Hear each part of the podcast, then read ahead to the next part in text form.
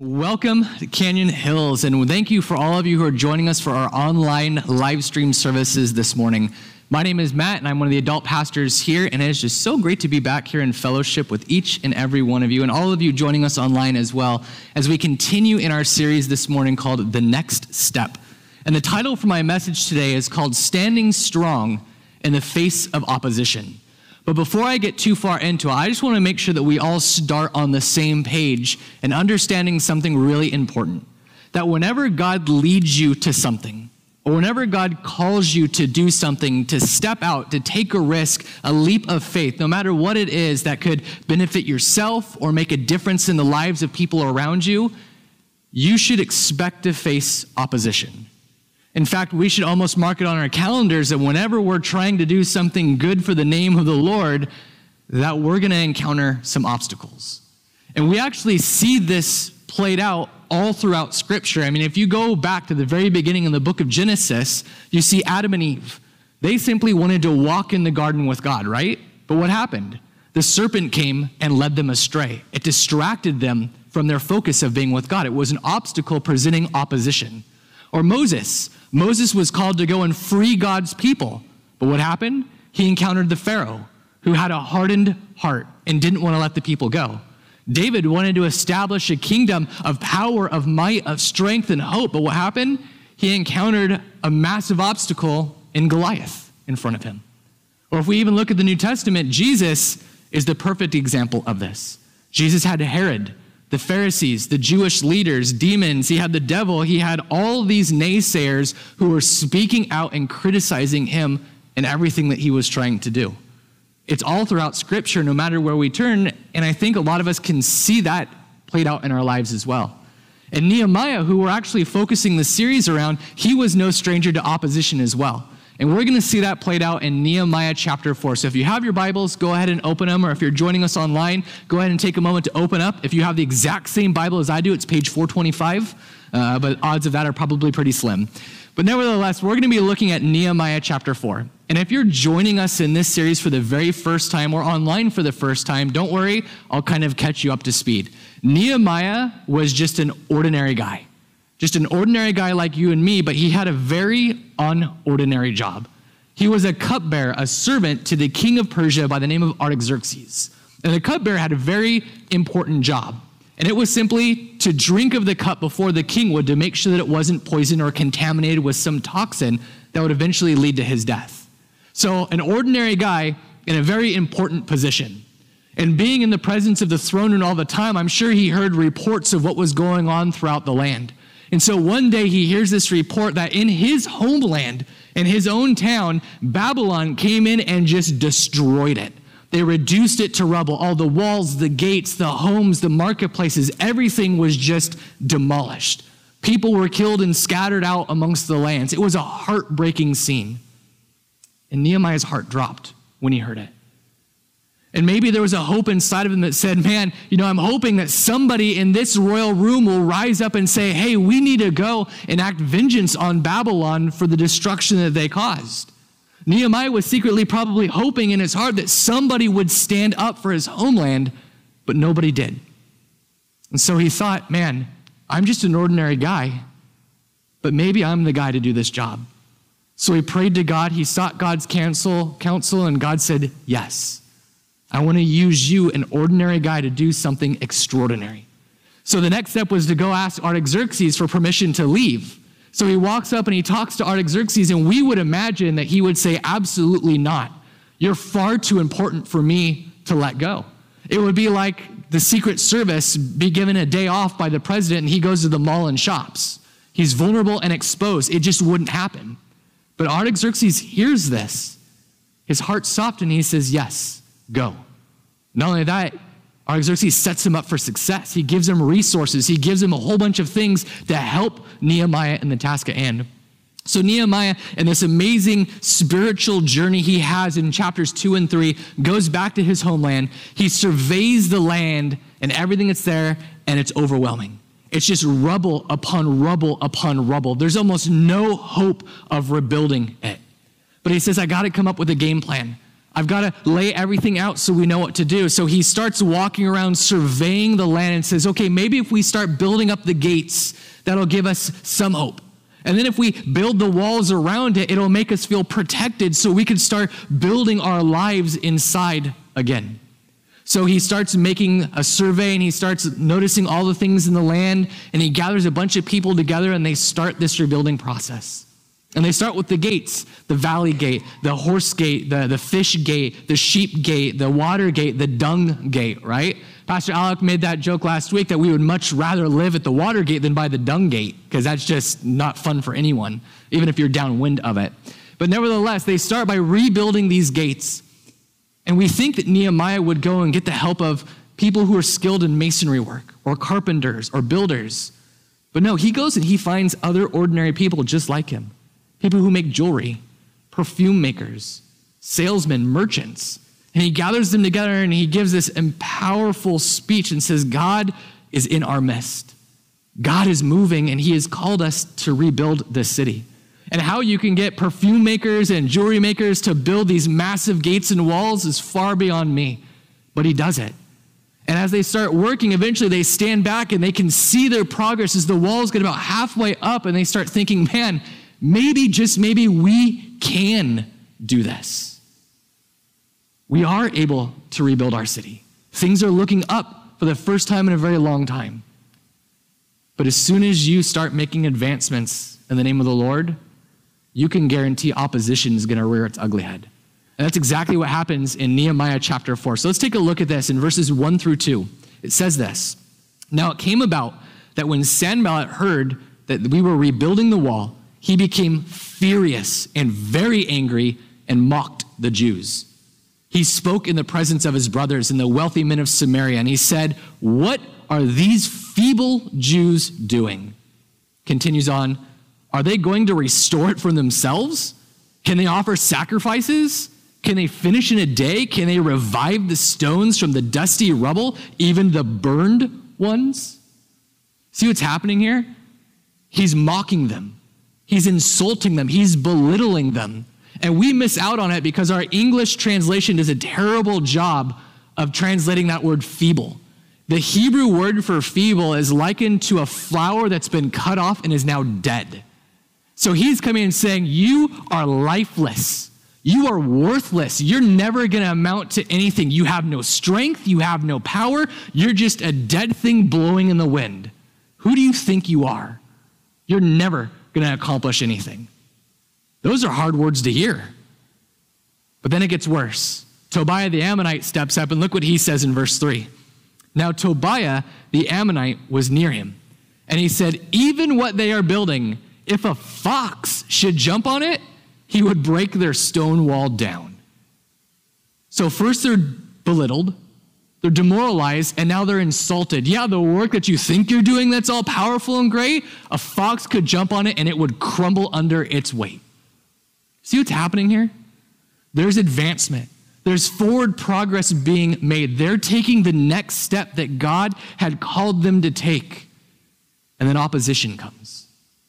And it slows them down, almost stops them in their tracks.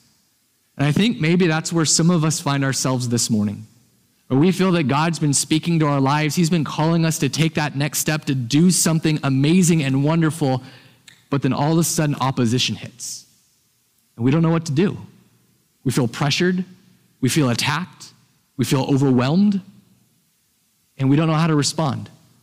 Maybe it was that you were so excited to come back to church for the very first time last week or join us online in our live stream service you were so excited because you're thinking, man, I'm tired of this COVID. I'm tired of this isolation. I just want to be in the presence of God and recommit my life, and it's just going to be a great Sunday.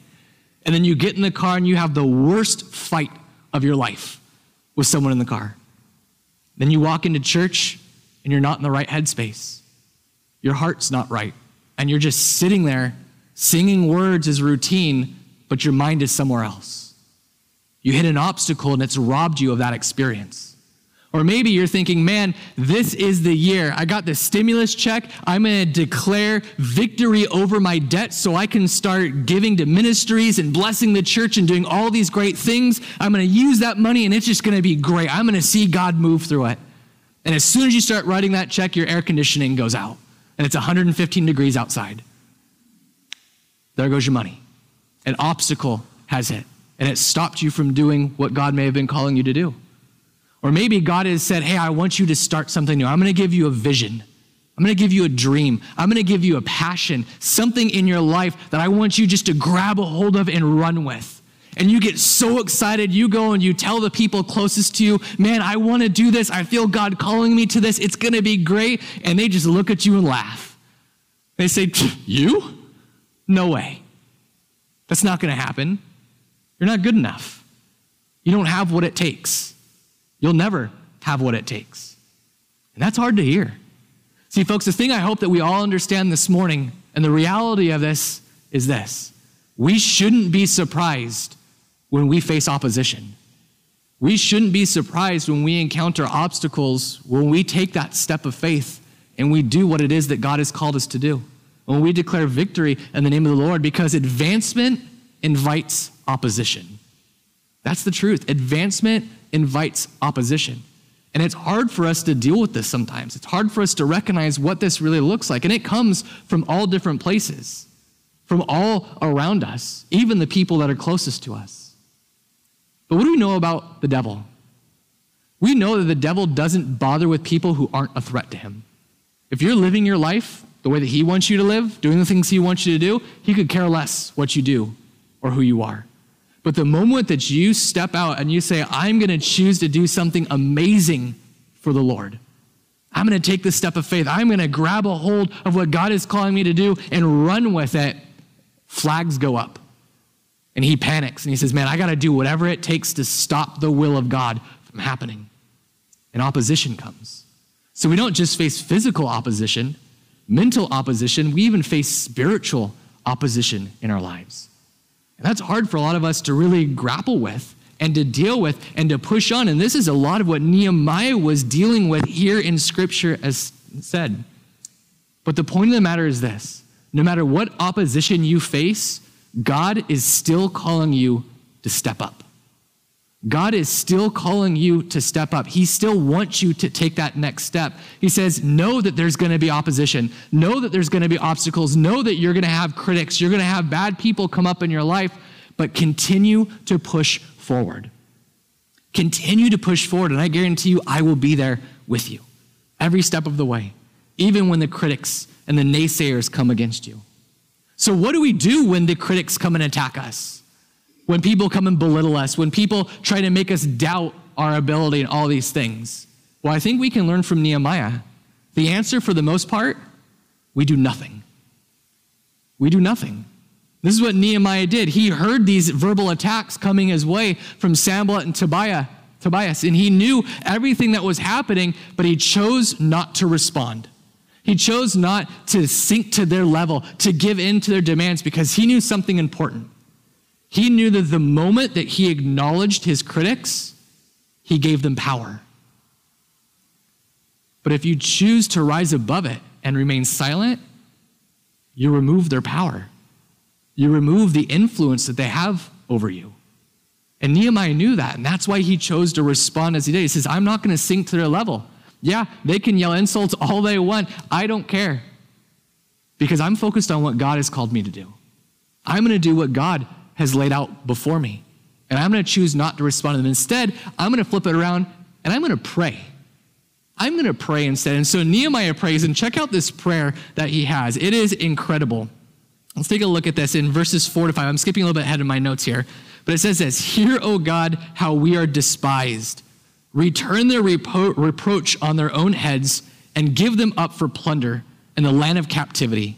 Do not forgive their iniquity. Let not their sin be blotted out before you, for they have demoralized the builders. See, this isn't how Jesus taught us to pray. not at all. In fact, he could learn a thing or two from Jesus, but this whole turn the other cheek concept hadn't been written down yet.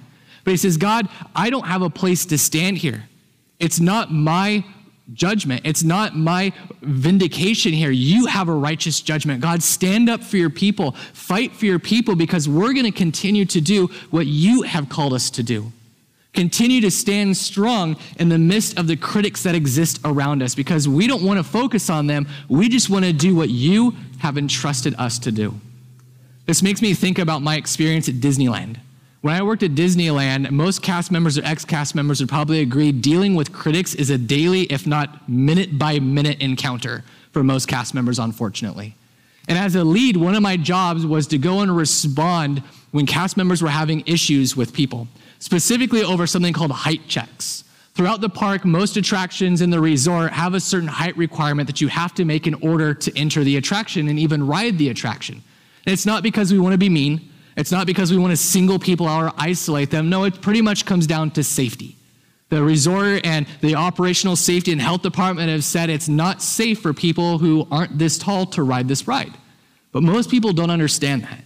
They just see somebody getting in the way of their happiness and ultimately their child's happiness. And it causes them to lash out, causes them to get angry, to get volatile, to get aggressive. And so, usually at that point, the lead who's in charge of the attraction will get called out to kind of help diffuse the situation. So, the majority of my job I would spend would be going out there and interacting with people who, by the time I got there, they were already irate, fuming, super angry, have already been verbally threatening, physically assaulting the cast members. And it's my job to step in between them to protect my cast members. And so I would get there and I would listen to their stories, listen to them talk about how moved they are and how they really want their child to ride this attraction. And they would almost demand, you know, I don't trust that person. Why don't you do it? Because you look like somebody who has power. And little no, I don't. But they think that I've got power. So, I, you know, I'm trying to appease them, say, okay, I'm gonna, I'm gonna listen to you. So I'll watch as their child goes over and I'll do the height check and the kid tries to stand on their tiptoes to make themselves taller. I'm like, oh, that's cute, but no, it's not gonna happen. You know, it's my job is to help influence, it's to help back and support my cast members. And then to tell them, unfortunately, your child, even standing on their tiptoes, is still not tall enough to ride this ride. And I know that sometimes there are these kids, so I look at them like, man, they probably would be perfectly fine on this attraction. I can see it. Yeah, they don't meet the height requirement, but everything else checks out. They probably could go, they'd be safe, you'd have a great time. But I can't say that. If I were to say that, it would just make them even more upset. Well, how come you say this, but everybody else says this, and why can't we still ride? And so my job is not to change their mind. My job in that moment is to do the job that I've been entrusted with, to do the responsibility that's been laid out before me. And I think that this really relates to our Christian faith because our goal as Christians, it's not to convert our critics, it's to do the will of God. Our goal is not to convert those who come and criticize us, to not try to change their mind. It's to look past it and to stay true and stay focused to what God has entrusted us to do. The work that God has laid out before us, to take that next step that He is calling you and that He is calling me to do every single day. And that's what Nehemiah knew. Nehemiah knew that he didn't respond to the people, he responded to God. Ultimately, it was God who influenced him, God who he was supporting. And he says, They can come and criticize me all they want. Opposition, yeah, it's a reality, but I'm going to stay focused on who God wants me to be in this moment and what God wants me to do. And it's difficult. It's difficult. But he stays focused and he prays and he says, God, my vengeance, it's not at hold here. It's not at stake here. God, you enact your vengeance. God, let their sins be cast back upon them. Hurl their insults back at them. God, let them feel the wrath of your mighty vengeance in this moment. But as soon as he took his focus off of trying to respond and react to his critics, what happened? The wall started to get built. Look at this in the next verse, in verse 6. It says, So we built the wall and the whole wall was joined together to half its height, for the people had a heart to work. You see what Nehemiah did? He saw the people criticizing him, he rose above it, he prayed to God, and then he got back to work. And what happened? The wall got built. Why? Because the people had a heart to work. They were focused on doing what God had called them to do. They weren't having to think of clever ways to be witty and attack them back. They weren't having to stoop down to their level. They weren't having to go on the offensive. No, they chose to rise above it and focus on God. And that's hard sometimes because sometimes the voice of the critics are very difficult when the critics come against us because it's not always outsiders. Sometimes it's the people who are closest to us that start criticizing us and disagreeing and presenting opposition. The perfect example I can think is when there was some volatile unrest in Juarez. We have a sister church down there, and we go and support missions trips every year. And when Juarez was at the peak of the violence, there was a lot of people here who said, Don't go. It's not safe. I can even attest to this because when I went for the first time, I had to renew my passport. And when I was getting my passport done, they were asking me questions Where are you going? I said, I'm going to Juarez. And she said, Are you sure you want me to issue this? and it's like, Yes. Almost every single time, every person I talked to was like, Juarez, why would you want to go to Juarez? But even in the midst of that, there was a lot of people in our community, in our church, who said, It's not safe to go. Don't go. So we prayed as it, we prayed over it as a church. And we said, God is still calling us to be faithful. God is still calling us to go in spite of the violence, to do what He has called us to do. And so we went. And yeah, there was some opposition. Yeah, there was some criticism. But we knew it's what God had called us to do. And that's what Nehemiah is doing here. He says, Look, I know that God isn't calling me to listen to the opposition, to give in to them. He's calling me to stand. God's calling me to move forward, to take that next step, to do what I've been entrusted to do. And so he did it. He prayed and he moved on. He got to work. And as a result, the wall started getting built. But unfortunately, as soon as progress comes, what happens? Opposition comes back. Look at this in verses 7 through 10. It says, Now, when Sanballat, Tobiah, the Arabs, the Ammonites, the Ashdodites heard the repair of the walls of Jerusalem went on, and that the breaches began to be closed, they were very angry. All of them conspired together to come and fight against Jerusalem and cause a disturbance in it. But we prayed to our God, and because of them, we set up a guard against them day and night.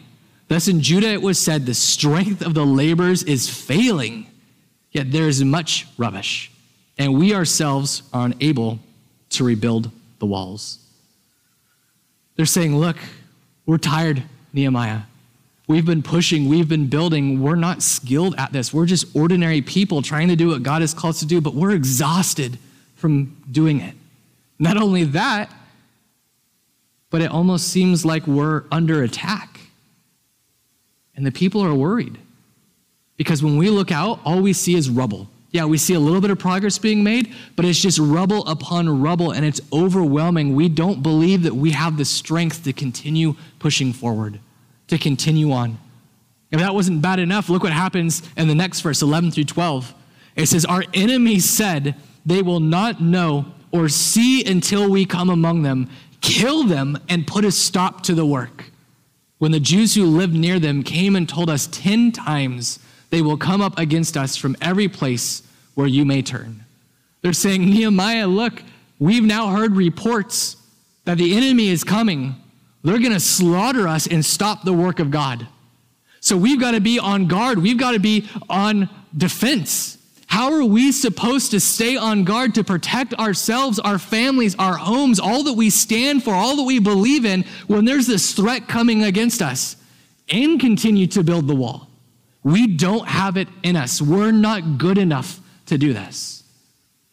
See, folks, the truth of the matter is this yeah, we face external opposition, we face physical opposition, we face spiritual opposition, but there's one type of opposition I think that affects most of us more than any other kind, and it's our internal opposition. It's when our insecurities rise up and they say, We're not good enough. We can't do it. We don't have the strength. It pushes our focus off from God, who gives us power and strength, and redirects us to think that we do it in our own power. And it's hard to deal with that it's hard to break free from those internal voices, those internal oppositions, and almost insecurities that we have that exist in our life. And I don't know who needs to hear this this morning, but I think that there may be some of us out there who are listening more to our own internal insecurities than in who God is saying that we are, who God is calling us to be. And if I can be honest, realistically, gut wrenching, that's me a lot of times. A lot of times I struggle with this voice that echoes and it haunts my soul that says, Matt, you're never going to be adequate. Matt, you're never going to be good enough. You can pour all the time, all the research you want into your messages, but you're still never going to make a difference. And that's why I work so hard. That's why I spend so much time trying to study, because I know that I represent God and I want to do justice. I want to do him good. I want to do right by him and speak his truth. But in the middle of that, I continually face this voice inside me that says it's not enough. You're not going to be good. You're always thinking ahead. And as I start to think, all of a sudden I find myself get distracted. And the further and further I move away from what God may be trying to speak to me through the message. See, folks, what I've come to realize as the truth, and I hope that you realize this as well, is that our external opposition the obstacles that we face will only be as loud as our internal insecurities allow them to be. Let me say that again because this needs to be the hit you between the eyes point of this message this morning. Our external opposition, the criticism, the opposition, the obstacles that we face will only be as loud in our lives, have as much power as they do in our lives as our internal insecurities allow them to be. When you see yourself reacting to a situation, whether it be verbal or writing on your social media pages or responding to something, you need to pause and look at the root of why you're responding the way that you are. Because I guarantee you, if you start searching deep enough, you're going to find there's something that's unsettled inside of yourself an insecurity where you feel personally attacked. And so it allows the voice, it allows the pressure from the opposition to get louder, to get more aggressive, to get bigger. And it causes you to react even deeper and even further as a result of it. But this is why we have to rise above it. We have to go beyond it. We can't look to the left. We can't look to the right. We've got to stay focused on God and do that which He has called us to do, regardless of whatever that may be, or whatever it is that He's calling you to do. Because God is calling you to take that next step, maybe to pray, to invite, to forgive, to start. I don't know what it is, but God is calling you to do something. And He wants you to stay focused to quell those internal voices inside of you and push through to do what he has called you to do. And Nehemiah knew this because he could hear the people's hearts, he could hear the requests. And so he stands up and he speaks. And look what he speaks here. It's so cool in verse 14. He says, When I saw their fear, I rose and I spoke to the nobles, the officials, the rest of the people. Do not be afraid of them. Remember the Lord who is great and awesome and fight for your brothers, your sons, your daughters, your wives, and your houses. What does Nehemiah do? He takes the focus off of himself, he puts it on God. He takes the focus off of his critics, and he puts it on God.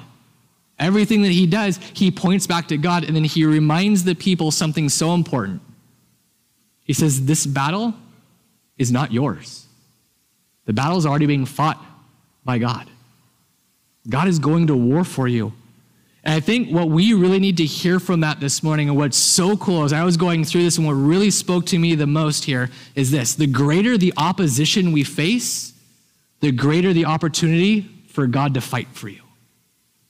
The greater the opposition that we encounter in our life, the greater the opportunity for God to come and fight for you. The worse the rapport, the better the testimony, because God's going to show up and He's going to show off because he's going to go to bat for you. He's going to fight for you. And that's what Nehemiah says. He says, You have no reason to be afraid of them. You have no reason to be afraid of your critics, of those who come against you. Why? Because God is for you. And if God is for you, who can be against you? Who can do anything to you? So remember the Lord your God and fight. Remember the Lord your God and declare victory over your debt and start doing amazing things in ministry. Remember the Lord your God and fight for your marriage. Fight for your children to find freedom in Christ. Speak up for those who can't speak for themselves. Extend grace and mercy and love and kindness to all people, regardless of race, gender, who they vote for, what side they're on. Be who God has called you to be. But remember, the midst of it, to stand up and know that God is for you, to push through the opposition, to look past it. Because the reality is, you're going to face it. You're going to face opposition. And sadly, I think a lot of us cower away from it.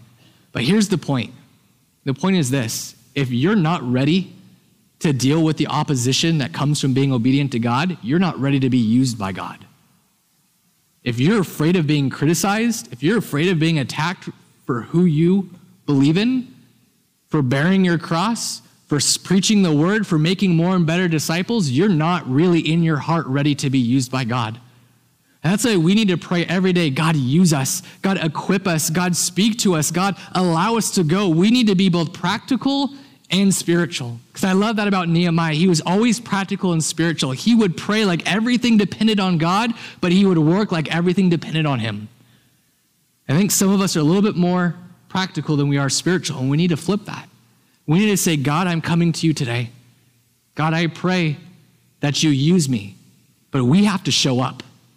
God, I pray that you set the work before me, but we have to roll our sleeves up and get ready to work.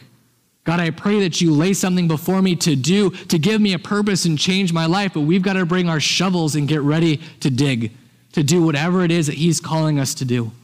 Because that's the truth. You're going to face opposition, and you have a choice to either cower away from it, to give into it, or to rise above it, to push through it and to do what God has called you to do to take that next step that God has called you to take. And let me tell you, folks, there's a lot of opportunities right now in the world we're facing to stand strong in the name of the Lord, to stand up for who you are as a Christian and what you believe in. And God is calling you to do that. So, what do we do when we see something happening in this world that bothers us, that makes us upset? Well, first, as we've learned so far in this series, we sit down and we cry. We mourn. We feel the emotion of it. It's okay to cry. It's okay to process those feelings because it impacts us, it hurts us. Then we kneel and we pray. We surrender it over to God and say, God, this is yours. God, tell us what to do. God, we give this moment to you. And then we stand up and we act. We get back to work. We push through the criticism, we push through the opposition, and we do the work that God has called us to do because He is calling each and every one of you to do something today. I don't know what it is. Maybe this week there's been something in your heart that you've just felt God saying, hey, I think you should try this, but you've been afraid. Or you've heard criticism, or you've seen the obstacles rise their ugly heads up. God is saying, don't give up. Push through. Trust in me. Have faith in me. Build one brick at a time if you have to, day by day, moment by moment, minute by minute. Because if you remain faithful to the work that I have entrusted you with, I'm going to remain faithful to you. But I'm going to show up every single time. I'm going to go to bat for you. So the question is are you willing to take that next step that God is calling you to take?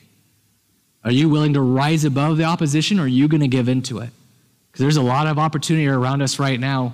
There's so much unrest that exists that when I look at social media feeds, I see a lot of people in this world who are giving into the criticism who are going on the defense rather than fighting for what they know is right and standing for what they believe in in Jesus Christ.